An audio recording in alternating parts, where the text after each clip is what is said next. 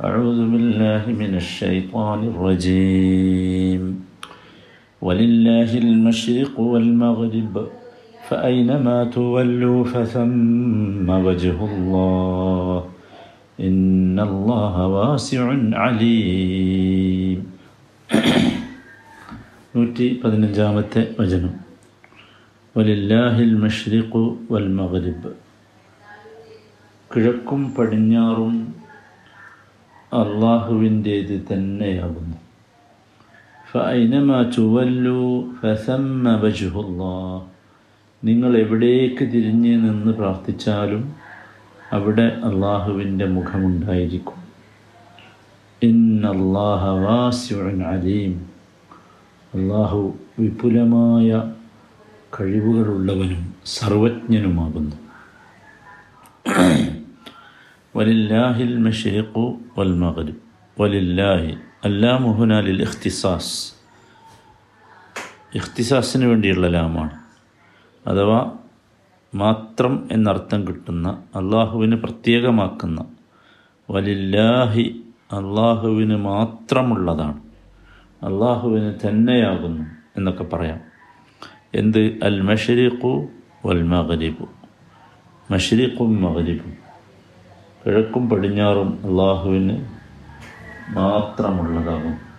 ദിക്കുകളൊക്കെ അള്ളാഹുവിന്റേതാണ് എന്നർത്ഥം.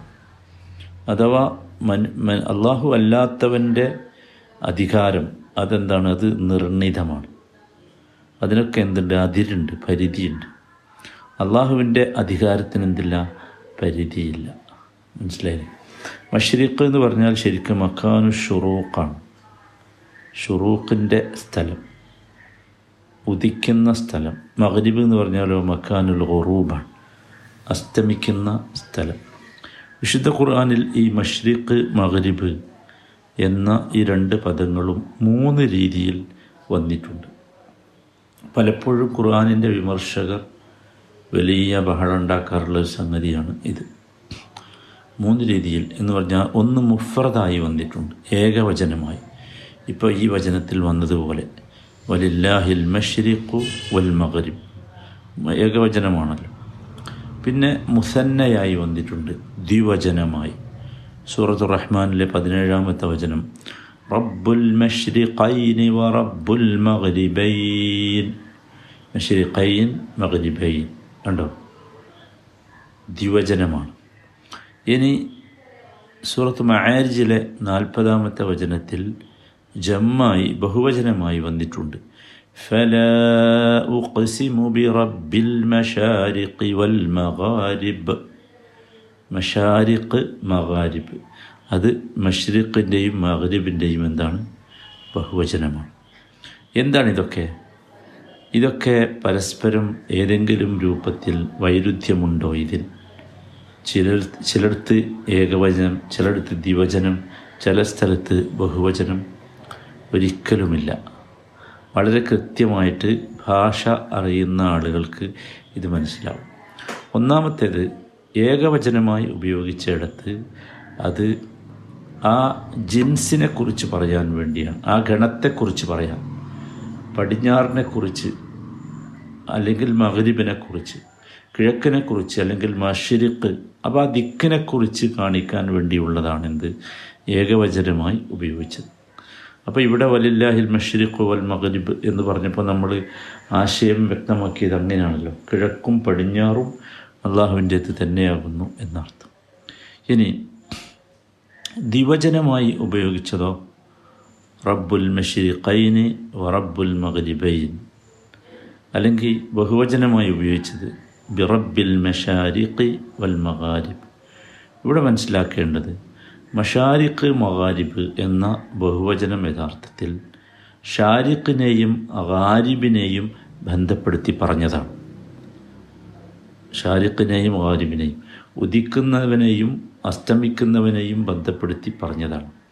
എന്താണ് ഉദിക്കുന്നവനും അസ്തമിക്കുന്നവനും ധാരാളം ഉണ്ടല്ലോ ഒന്നല്ല. ആണോ? അല്ലല്ലോ? സൂര്യനുണ്ട് ചന്ദ്രനുണ്ട് നക്ഷത്രങ്ങളുണ്ട്. ഇവക്കൊക്കെ എന്തുണ്ട്? മഷിരിക്കുണ്ട് മകരിബുണ്ട് നമ്മൾ നക്ഷത്രങ്ങളെ എണ്ണ എണ്ണാനിരുന്നാൽ എണ്ണി കണക്കാക്കാൻ പറ്റുമോ? ഇല്ല. ഇപ്പോൾ ഒരുപാട് എണ്ണമുണ്ട്. അപ്പോൾ ആ ഉദിക്കുന്നവന്റെയും ഉദിക്കുന്നതിന്റെയും അസ്തമിക്കുന്നതിന്റെയും പരിഗണിച്ചാണ് എന്ത് പറഞ്ഞത്? മഷാരിഖ് എന്ന് പറഞ്ഞു അതോടൊപ്പം തന്നെ നമുക്കറിയാം ഒരു ദിവസമല്ല ഉദിക്കുന്നത്. എല്ലാ ദിവസവും ഉദിക്കുന്നു. ഒരു ദിവസമല്ല അസ്തമിക്കുന്നത്. എല്ലാ ദിവസവും അസ്തമിക്കുന്നു. അപ്പോൾ അതിനെയും പരിഗണിച്ച് എന്ത് പറയാം? മഷാരിഖ് മഗാരിബ് എന്ന് ബഹുവചനം ഉപയോഗിച്ച് പറയാം. മനസ്സിലായില്ലേ? ഇനി ദ്വിവചനം ഉപയോഗിച്ചത് എന്തുകൊണ്ടാണ്? അത് ബിഅത്തിബാരി മഷരിഖ് ഷിത മഷരിഖ് സൈഫ്. രണ്ട് കാലഘട്ടത്തിലെ ഉദയത്തെക്കുറിച്ച് പറയാനാണ്. ഷിതയിലെ ശൈത്യകാലത്തെ ഉദയം ശൈത്യകാലത്തെ അസ്തമയം അതുപോലെ ഉഷ്ണകാലത്തെ ഉദയം ഉഷ്ണകാലത്തെ അസ്തമയം. ഇത് രണ്ടും വ്യത്യാസമുണ്ടല്ലോ. ഉദയത്തിൽ ഈ രണ്ട് കാലഘട്ടങ്ങളിലും വ്യത്യാസമുണ്ടാകാറുണ്ട്. അപ്പോൾ അത് പറയാനാണ് എന്ത് പറഞ്ഞത്? ദിവചനമായി ഉപയോഗിച്ചത്. ഇത് വളരെ കൃത്യമാണ്. യാതൊരു സംശയവും അതിലുണ്ടാകേണ്ടതില്ല അല്ലെങ്കിൽ അതിൽ വൈരുദ്ധ്യമില്ല. ഖുറാനിൽ ഏകവചനം ഉപയോഗിച്ചിട്ടുണ്ട് ദ്വിവചനം ഉപയോഗിച്ചിട്ടുണ്ട്. അറബി ഭാഷയുടെ നിയമം അനുസരിച്ച് ദ്വിവചനമുണ്ടല്ലോ ബഹുവചനം ഉപയോഗിച്ചിട്ടുണ്ട്. ഇത് മൂന്നും വ്യത്യസ്തമായ ആശയതലമാണുള്ളത് എന്ന് മനസ്സിലാക്കുക. അത് വളരെ എളുപ്പമാണ് മനസ്സിലാക്കാൻ. മനസ്സിലായില്ലേ? അപ്പോൾ അതിലൊരു അഭിപ്രായ വ്യത്യാസമോ അല്ലെങ്കിൽ ഒരു സംശയമോ യഥാർത്ഥത്തിൽ സത്യാന്വേഷികളായ ആളുകൾക്ക് ഒരിക്കലും ഉണ്ടാകേണ്ടതില്ല എന്നർത്ഥം. അള്ളാഹുവിന്റെ കിതാബ് എന്ന നിലയ്ക്ക് അതിലൊരു വൈരുദ്ധ്യം വരാനുള്ള സാധ്യത ഒരിക്കലുമില്ല എന്നതാണ് സത്യം അന്വേഷിക്കുന്നവർക്കും ഭാഷ അറിയുന്നവർക്കും മനസ്സിലാക്കാനുള്ളത് പറയാനുള്ളത്. ഇനി فأينما تولوا فثم وجه الله أينما تولوا فثم وجه الله നിങ്ങൾ എവിടേക്ക് തിരിഞ്ഞാലും നിങ്ങൾ എവിടേക്ക് തിരിഞ്ഞു നിന്നാലും അവിടെ എന്തുണ്ട് അള്ളാഹുവിൻ്റെ മുഖമുണ്ട് ഇവിടെ അയിന എന്ന് പറഞ്ഞത് ഷർത്തീയ മ എന്നത് തൗക്കീദിനുള്ള ജായിദ അധികം വന്നതാണ് മനസ്സിലായില്ലേ തുവല്ലു എന്നതാണ് ഫിയാലു ഷർത്ത് ഫിയാലു ഷർത്ത് അതാണ് അത് ജസ്മ് ചെയ്യണം. അതിന്റെ ജസ്മിന്റെ അടയാളം ഹെദഫു നൂനാണ്. നൂനെ കളഞ്ഞതാണ്. അപ്പോൾ ഫൈനമാ തുവല്ലു ഫസമ്മ വജുഹുല്ലാ. അൽ ഫ സമ്മയുടെ കൂടെയുള്ള ഫ എന്താണ്? ഫ ജവാബ് ഷർത്തിന്റെ റാബിത്തയാണ്. അത് ഭാഷയുടെ അടിസ്ഥാനപരമായ കാര്യങ്ങളാണ്. പിന്നെ സമ്മ. സമ്മ ഇസ്മു ഇഷാറയാണ്. സൂചിപ്പിക്കാനുള്ള ഇസ്മാണ്. വഴീദ് ദൂരത്തുള്ള കാര്യങ്ങൾ സൂചിപ്പിക്കാൻ ഫസം സമ്മ പറയും അവിടെ. മനസ്സിലായി? ഫസമ്മ വജഹുല്ല. അവിടെയാണ് അള്ളാഹുവിന്റെ എന്തുള്ളത്? മുഖമുള്ളത്. ഫൈനമാ തുവല്ലു. നിങ്ങൾ എവിടേക്ക് തിരിഞ്ഞാലും ഫസമ്മ അവിടെയുണ്ട്. എന്ത്? വജഹുല്ല. അള്ളാഹുവിന്റെ മുഖമുണ്ട്. അള്ളാഹുവിന്റെ മുഖം എന്ന് പറഞ്ഞാൽ അള്ളാഹുവിന്റെ മുഖം തന്നെ. അതിലിനി വേറൊരു അഭിപ്രായ വ്യത്യാസമോ തെറ്റിദ്ധാരണയോ ഉണ്ടാക്കാൻ ആരും ശ്രമിക്കണ്ട. എന്തുകൊണ്ടെന്നാൽ നബി സല്ലാ അലൈഹി വിശദീകരിച്ചിട്ടുണ്ട് അൻ അള്ളാഹ താല മുസല്ലി നമസ്കരിക്കുന്നവന്റെ മുഖം എവിടെയാണോ ആ ഭാഗത്താണ് അള്ളാഹു ഉണ്ടാകുക. അതാണ്. മനസ്സിലായില്ലേ?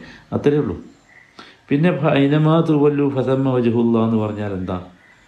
വേറൊരാശയം നമ്മളതിൽ കൃത്യമായി മനസ്സിലാക്കേണ്ടത് ലോകത്തിന്റെ വിവിധ ദിക്കുകളിൽ നിന്ന് നമസ്കരിക്കുന്നവർ വ്യത്യസ്ത ഭാഗങ്ങളിലേക്കാണ് തിരിയുന്നത്. അല്ലേ? ആണല്ലോ? വടക്കോട്ട് തിരിയുന്നവരുണ്ട്. തെക്കോട്ട് തിരിയുന്നവരുണ്ട് പടിഞ്ഞാറോട്ട് തിരിയുന്നവരുണ്ട് കിഴക്കോട്ട് തിരിയുന്നവരുണ്ട്. കാരണം ഭൂമി ഒരു ഗോളമാണ്. അതിന്റെ മധ്യത്തിലാണ് കബയുള്ളത്. എല്ലാവരും തിരിയുന്നത് എങ്ങോട്ടാ? കബയിലേക്ക്. പക്ഷേ എല്ലാവരും തിരിയുന്നത് ഒരേ ദിക്കിലാവില്ല അതാണ് ഭൂമിയുടെ കിടപ്പ് അങ്ങനെയാണ്. എല്ലാവരും തിരിയുന്നത് കബയിലേക്കാണ്. അള്ളാഹുവിന്റെ വജയുള്ള ഇവിടത്തേക്കാണ് കാബയിലേക്കാണ് എല്ലാവരും തിരിയുന്നത്.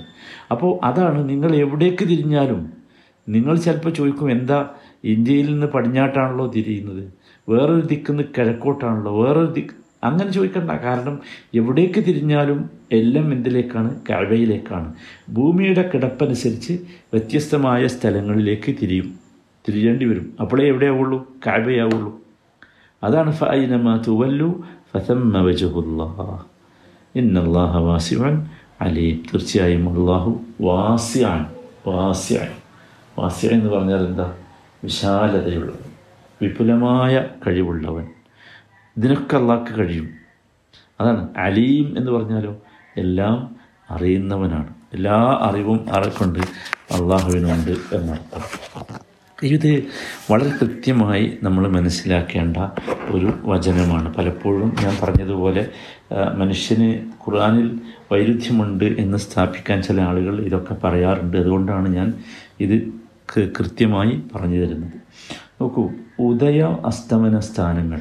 അതിന് കിഴക്കായാലും പടിഞ്ഞാറായാലും മഷിക്ക് മകരിബ് അതാണ് നമ്മൾ പറയൽ അതൊക്കെ എന്താണ്? അള്ളാഹുവിന്റെ ഉടമാവകാശത്തിൽ പെട്ടതാണ്. മനസ്സിലായില്ലേ? ഉടമാവകാശത്തിൽ പെട്ടത് എന്ന് പറഞ്ഞാൽ എന്താ? അള്ളാഹുവിന്റെ ഉടമസ്ഥത അതിനുണ്ട്. അതുപോലെ അള്ളാഹുവിന്റെ അറിവിലും നിയന്ത്രണത്തിലുമാണ്. മനുഷ്യനൊന്നും അറിയില്ലല്ലോ. ആരാണ് ഇത് ഉദിപ്പിക്കുന്നത്? ആരാണ് അസ്തമിക്കുന്നത്? എപ്പോൾ ഉദിക്കും എപ്പോൾ അസ്തമിക്കും എന്നത് മനുഷ്യന്റെ ഏതെങ്കിലും ടെക്നോളജിക്കനുസരിച്ച് ഉദയമോ അസ്തമയോ മാറ്റാൻ കഴിയുമില്ല സുഹാനുള്ള അതാണ്. എന്നാൽ ഇതിലേതെങ്കിലും ഒരു ഭാഗവുമായി അള്ളാഹുവിന് പ്രത്യേകമായ അടുപ്പമോ ബന്ധമോ ഉണ്ടോ? അതില്ലതാണ്. അതില്ല. അങ്ങനെ ആരും വിചാരിക്കേണ്ടതില്ല. മനസ്സിലായത് ഒരു പ്രത്യേക ഭാഗം കിബിലയാക്കി നിശ്ചയിക്കപ്പെടുന്നത് അള്ളാഹു ആ ഭാഗത്തായതുകൊണ്ടോ അല്ലെങ്കിൽ ആ ഭാഗത്തോട് അവന് പ്രത്യേകമായ ബന്ധമുള്ളത് കൊണ്ടോ ഒന്നുമല്ല.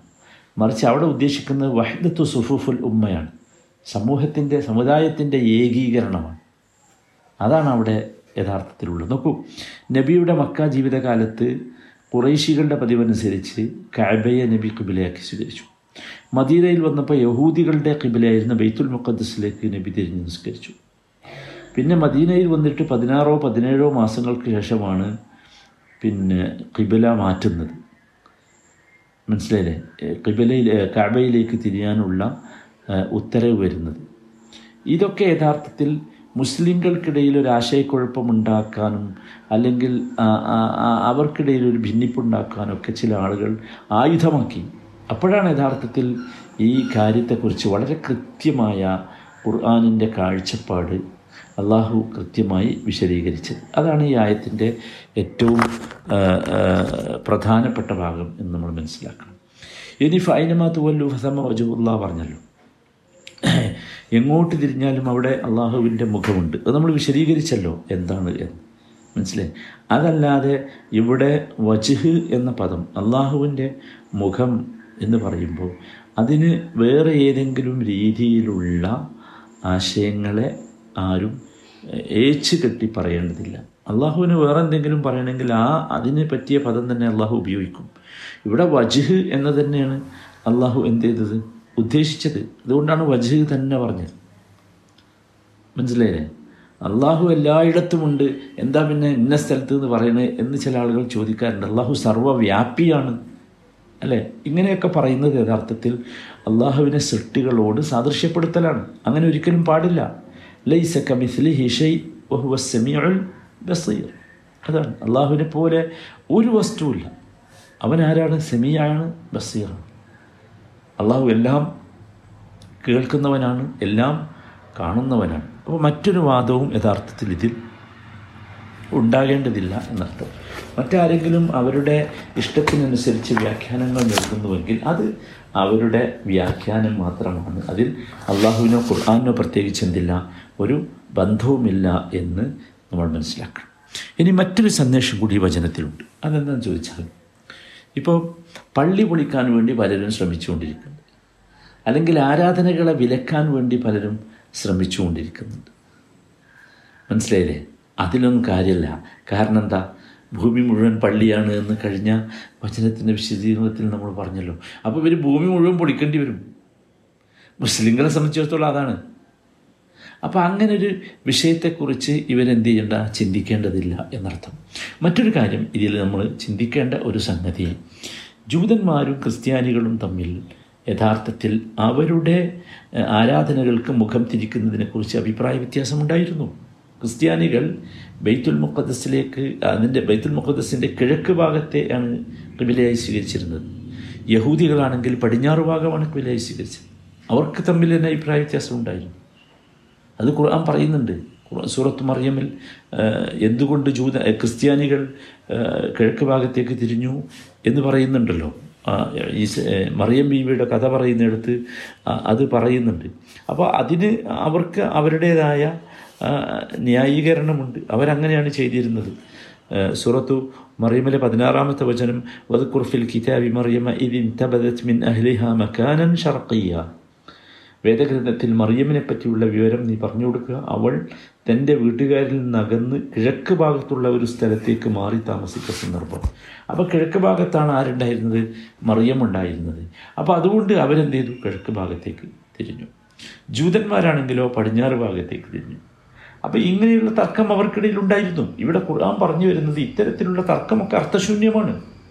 ഒക്കെ അള്ളാഹുവിനുള്ളതാണ്. നിങ്ങളോട് തർക്കിക്കേണ്ട കാര്യമില്ല. ഏത് ദിക്കിലേക്ക് തിരിഞ്ഞാലും അവിടെ എന്തുണ്ട്? അള്ളാഹു ഉണ്ട് മനസ്സിലായില്ലേ? അപ്പോൾ ഇതിന്റെ പേരിൽ തർക്കിച്ച് ക്രിസ്ത്യാനികളെ ജൂതന്മാരെ നിങ്ങൾ തലകീറണ്ട. മുസ്ലിമീങ്ങളെ ഇതിന്റെ പേരിൽ ഭിന്നിപ്പിക്കാൻ കഴിയും എന്നുള്ള പൂതി നിങ്ങൾക്ക് ഉണ്ടാകുകയും വേണ്ട എന്നതാണ് യഥാർത്ഥത്തിൽ ഈ വചനം നമ്മളോട് പറയുന്ന ഏറ്റവും പ്രധാനപ്പെട്ട കാര്യം. അപ്പോൾ ഇവിടെ ശ്രദ്ധിക്കേണ്ട വളരെ പ്രധാനമായ ഒരു സംഗതി ഏത് കാലഘട്ടത്തിലും മുസ്ലിം ഉമ്മത്തിനെ ഭിന്നിപ്പിക്കാൻ മുസ്ലിം ഉമ്മത്തിനെ ഭിന്നിപ്പിക്കാൻ ചില തുരുപ്പ് ചീട്ടുകൾ ഇവരൊക്കെ കൊണ്ടുവരാറുണ്ട്. അത്തരത്തിലുള്ള ഒരു തുരുപ്പ് ചീട്ടായിരുന്നു യഥാർത്ഥത്തിൽ ഇത്. അവിടെ അള്ളാഹു വളരെ കൃത്യമായി ഇസ്ലാമിന്റെ നയം ആ വിഷയത്തിൽ എന്ത് ചെയ്തു? വിശദീകരിച്ചു. നിങ്ങൾ ഇത്തരത്തിലുള്ള തുരുപ്പ് ചൂട്ടുകളൊന്നുമായിട്ട് വരണ്ട. ഏത് ഭാഗത്തേക്ക് തിരിഞ്ഞാലും അവിടെ നിന്ന് അള്ളാഹുവിന്റെ മുഖമുണ്ട്. അത് അള്ളാഹു അത് അത് വിശദീകരിക്കുകയാണ് യഥാർത്ഥത്തിൽ ഇന്ന് അള്ളാഹു വാസ്യുഴൻ അലീം എന്ന് പറഞ്ഞത്. നിങ്ങൾ വിചാരിക്കുന്ന പോലെ ഒരു കുടുസുള്ളവനല്ല അള്ളാഹു. അള്ളാഹു വിശാലമായ എല്ലാ കഴിവുമുള്ളവനാണ്. മനസ്സിലായില്ല? അപ്പോൾ അതുകൊണ്ട് നിങ്ങളതിൽ എന്ത് ചെയ്യണ്ട? അനാവശ്യമായി തർക്കങ്ങൾ നടത്തണ്ട എന്നർത്ഥം. അള്ളാഹു ചാല കാര്യങ്ങളെ മനസ്സിലാക്കാൻ നമുക്കെല്ലാവർക്കും ഉദവി നൽകുമാറാകട്ടെ.